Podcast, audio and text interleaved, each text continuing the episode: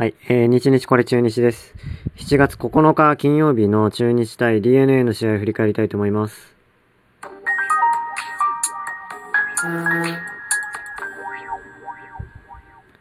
はい、えー、7月9日金曜日ですが、中日は DNA とバンテリンドームで試合がありました。結果ですが3対1で勝ってます。えーこの試合を勝ったことで久しぶりの連勝ということになりました。連勝が久しぶり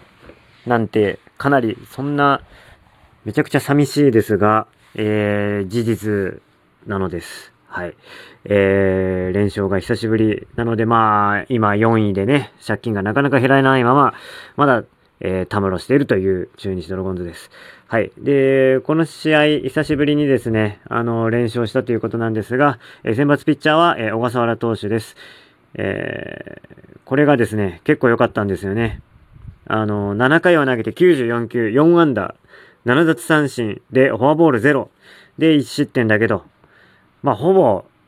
ほぼね、まあこれ他のチームだったら、もう完璧ですよ。完璧な内容です。ただね、中日という球団の性質上ね、あのーバッティング、打撃の援護が少ないんで、まあかなりヒヤヒヤなね、えー展開にはなってしまったんですけれども、えー他のチームだったらね、もうかなりな、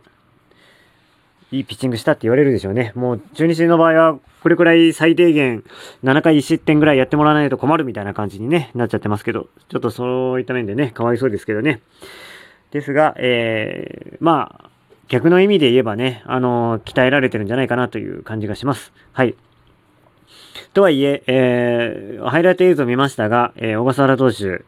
とても素晴らしかったように思います。えー今年ね、結構あの力感のあるフォームになってますよね。ゆったりした投げ方なんで、に二段モーションで投げるんですけど、なんかね、あのーちょっと担いで投げるというか、小笠原投手、左ピッチャーですけど、右肩をね、ちょっと上げてね、あのー若干、トルネードじゃないけど、ねじりはしないけどね、あの担いだような感じで、えのフォームにして、左肘を、左手をね、そこからめちゃくちゃ真上に、ほぼ真上にね、持っていくような感じでね、真上じゃないかな。うん。ちょっと腕の位置は高いですよね。そこから投げ下ろすみたいな感じの投げ方してますよね。で、去年、あの、いつもよりね、あの、スピードが速いですよね、直球のスピードが。うん。というのもあって、ストレートがいつもより速くて、で、いつも通りチェンジアップもね、は良くて、えーカーブもあるというところで、えーこの試合については、えー低めのコントロールがちゃんとされていましたというところでした。ハイライト映像映像からはそんな感じが伺いました。というところで、えー勝ち投手もついてきて、えーこの試合で6勝目を挙げることができました。小笠原投手6勝目を挙げるのは、えープロ人生で初なんですよね。今まで5勝が最高でしたと。5勝は、え2回達成したことがあったんですよね。2017年と2018年。えー、共に、えー森監督時代ですね。うん。で、開幕投手も務めたことがあるというので、えーまあ、かなり順調に歩みを進んできたんですけれども、えー近年はね、ちょっと伸び悩みがありましたと。あの直球もね、あのスピードがだんだん遅くなっていってね、140キロ前後、ね、高校時代は150キロ出てたのに140キロ前後しかなくて、うん、かなり苦しんだんですけれども、えー今年はね、あの、与田監督からもね、オープン戦の時に、えー柳や小笠原、これくらいの年代のね、ピッチャーが台頭してもらわないと困ると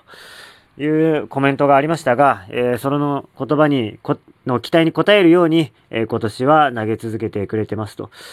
えーちょっとね、あの、ここ最近の試合は、えー、不甲斐ない成績のとこもあったんですけど、今ね、えー6勝4敗ですから、えーまあ前回のヤクルト戦のね、ピッチングから、えー修正をして、今回臨んでますというところ。はい、えー見事修正をして、えー勝利を挙げることができましたと。これを、えーもうね、掴んだと思うんでね、1, 年間通して、えー微修正しながら、え1週間かけて、次の登板に、え備えていってほしいと思うところです。はい。で、仲間のね、守備にも助けられてましたよね。あの、ピッチャーがやっぱりいい投球してると、しあの、守備もね、なんでかわからないんですけど、何かが影響して、あのー、いい守備が増えますよね。えっ、ー、と、4回表、福留選手が、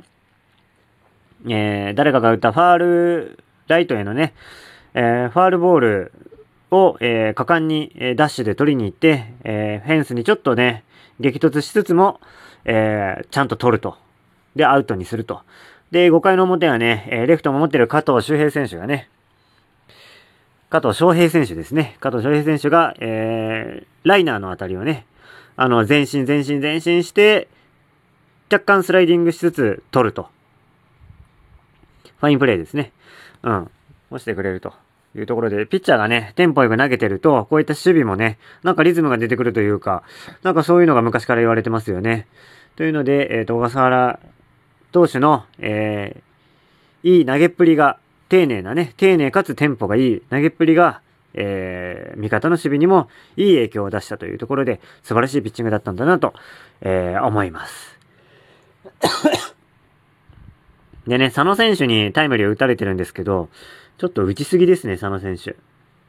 今年は、えっ、ー、と、去年はね、途中で確か怪我で離脱したんですよね。佐野選手、あの、首位打者、去年取ったんだっけな。あの去年取ってますね。去年取ったんだけど、えー、シーズン完走することはできなかったんですよね。怪我かなんかでね。えー、で、そのおこぼれじゃないですけど、えー、大島選手が最多安打を取ることができましたと。ただね、今年はちょっと、えー、この佐野選手、怪我しない限りね、あの、独走しつつありますね。最多安打。うん、もうなんか投げるところがないような感じですね。もういろんなコース、いろんな球種すべて外野に持っていけるというか、ヒットに持っていけると、ヒットゾーンがね、なんかすごい見てて広いんですよね。うん。あのー、ラミレス監督ね、が見出した選手だったと思うんですけど、あの、ドラフトもね、結構買い占めでしたよね。9位か10位で明治大学からね、入ってきて。で、ラミレス監督がね、あの、鈴子が抜けて、4番に据えて、これもね、大抜擢だったんですけど、それをね、見事に答えて、で、今年もね、好調を続けているというので、えー、3年連続最多安打をね、あの、大島選手取ってほしいんですけど、えー、強力なライバルです。今、10本差以上ぐらい、あの、離れてますんで、ちょっと、あの、頑張ってほしいですね、大島選手には。うん。で、えー、3対1で勝ったんですけど、えー、安倍選手の犠牲フライ、その後なかなか点が入らず、えー、7回に、7回裏に木下選手が、えー、ホームランを打って、えー、勝ち越しと。で、8回裏にはビシエド選手の犠牲フライで3点目が入るという展開でした。タイムリーはなかったですと。で、木下選手ね、久々のホームランでしたと。7号ホームラン。外側のね、変化球をうまく引っ張ってね、打ちましたと。なんで、あの、木下選手は、あの、アウトコースが得意なんですかね。あの、結構、外側の低めの、あの、ワンバウンドするような球も打ちに空振りするシーンをよく見ますし、えー、内角というよりは、外側のね、バットが、結構バットもね、長く持ってるんですよね。だから、結構アウトコースとか、外側結構手で届くか届かないようなところを、ね、えー、バットを振り回して、えー、当てるというのが持ち味なんでしょうかね。なんか、えー、そういうホームランが多いような気がします。で、7号ということでね、えー、今、ビシエド選手だけですね、中日では 2, 2桁ホームラン打ってるのが、えー、今日ね、日曜日ですけど、え今日ね、14号打ったんですよね。で、木下選手がこの試合で、え第7号を打ちました。え2桁ホームランを打次ね、達成するのは誰かというところで、本命はこの木下選手なんですけど、まあ、僕はね、えー、もう大穴狙いでね、あの、ドノ上選手ね、今、ホームラン2本ですけど、あの、に期待してるんですけどね、えー、打球の上がり方もいいですし、パンチ力ありますし、あの、試合でね、使ってもらえれば、えー、2桁ホームラン行くんでね、僕はどの選手に期待してるんですけど、まあ、このままだと木下選手が行きそうですかね、というところ。で、えー、あと、相手のね、えー、柴田選手。という、セカンドかショートかな、あの、選手がね、えー、この試合、京田選手の盗塁で、タッチアウトにしたんですけど、二塁への盗塁でね、あの、その際に、えー、グローブから出てた人差し指がね、あの、京田選手のスパイクが当たってしまって怪我したという、えー、記事が出てました。こういうのあるんですよね、プロ野球ってね。あの、いとも簡単そうに見えるプレーなんですけど、えー、やっぱね、接触があるんですよね。えー、やっぱほんと危ないですよね。あの、スパイクとか僕履いたことないですけど、なんか鉄でね、あの、鋭いのが足の裏についてるんですもんね、あのシューズね。それでスライディング来るわけですから、怖いですよね、これ。あの、キャッチャーとかめちゃくちゃ怖くないですか？昔は、今コリジョンがあってキャッチャー防いじゃダメって言われてますけど、えー、キャッチャーね、昔はあのベース塞いでましたからね。で、それでそこに、えー、ランナーがスライディングで来るんですから、あの、鉄のね、鋭い刃を向けて、太ももとか当たったらもう絶対血出ますよね、避けて。